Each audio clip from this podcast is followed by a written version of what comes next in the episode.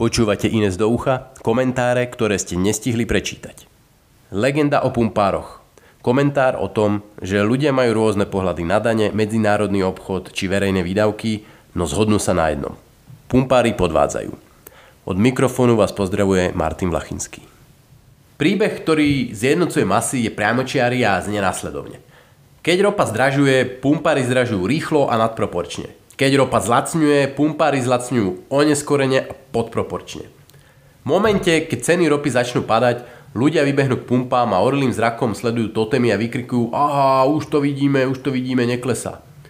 Tento príbeh naviac podporila nedávna situácia v Českej republike, kde ceny palív prúdko poklesli zo svojho vrcholu práve vtedy, keď mala marže na českých pumpách začať sledovať nová štátna aplikácia. Väčšina ľudí pritom ani nepostrehla, že túto aplikáciu napadli hackeri a teda jej reálny štart sa v skutočnosti presunul. Naviac do aplikácie sa hlásia marže spätne za posledných 30 dní, takže zlacnenie v jednom dni už cenovú históriu českým pumpárom moc neovplyvní. Ale späť k jadru problému. Podvádzajú pumpári? Už táto samotná otázka je nezmyselná. My, aj Češi, žijeme v trhovej ekonomike, to znamená, že marže pumpárov neupravuje žiaden zákon – ak chcú, môžu si dať maržu 1000%, je to čisto ich obchodná voľba. Na Slovensku je pritom zhruba 120 rôznych prevádzkovateľov čerpacích staníc. V obchodnom predaji je teda konkurencie až až. Ceny paliva sa naviac porovnávajú extrémne ľahko a okrem očí zákazníka, ktoré sa na ne pozrú, to robí aj množstvo webov, pomocou ktorých môžeme nájsť tie najlacnejšie pumpy. Nakoniec celé toto protipumpárske spoločenské ťaženie je možné len vďaka tomu, že aj laik si vie pozrieť cenu za barel ropy a následne cenu na pumpe.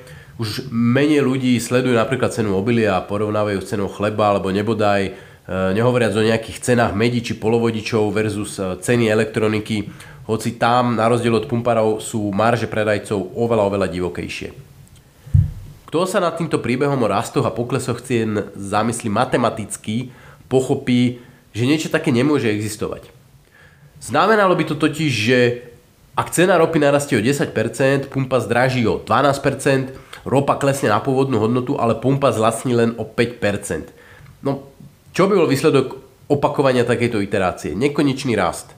Ak by ten príbeh o pumpároch, ktorí viac zdražujú a menej zlacňujú, naozaj existoval, tak by liter benzínu musel stať dneska 1000 eur. To, čo by ako jediné mohlo teoreticky pumpárom fungovať, je proporčne zvýšiť cenu paliva, ale následne ju v tej výške podržať o niečo dlhšie. Čiže príklad.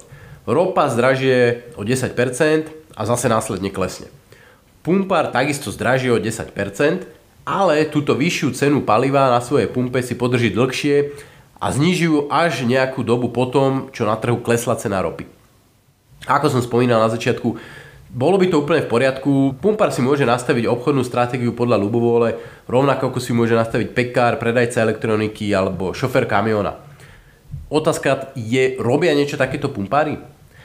Teória hovorí, že nie, nerobia, aspoň teda určite nie systematicky.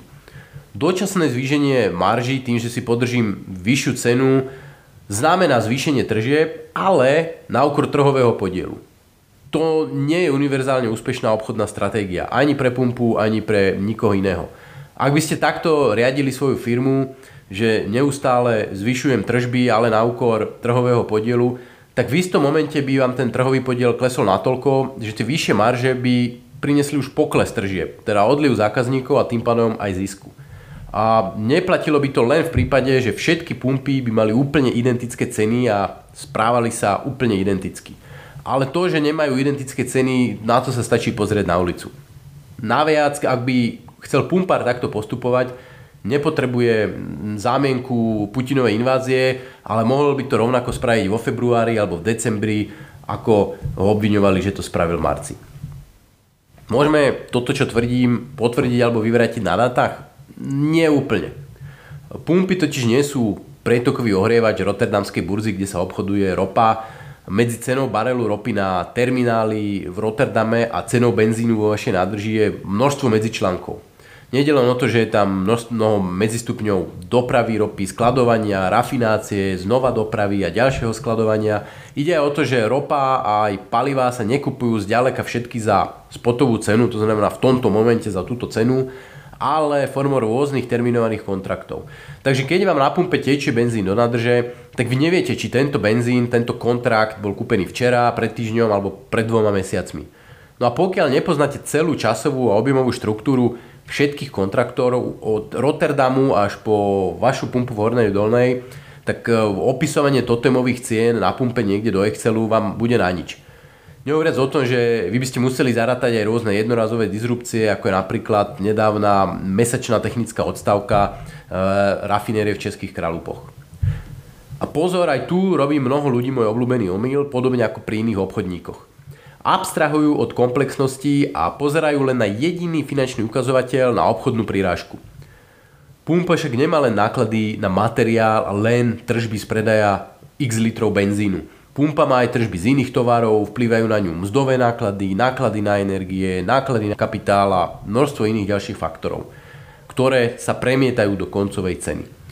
A mimochodom, náraz koncových cien palív bol na Slovensku na prelome marca kedy sa o tom najviac začalo hovoriť, jeden z najnižších v Európe. Z 26 sledovaných krajín v rámci Európy bol náraz ceny palív nižší len v 5 krajinách v porovnaní so Slovenskom.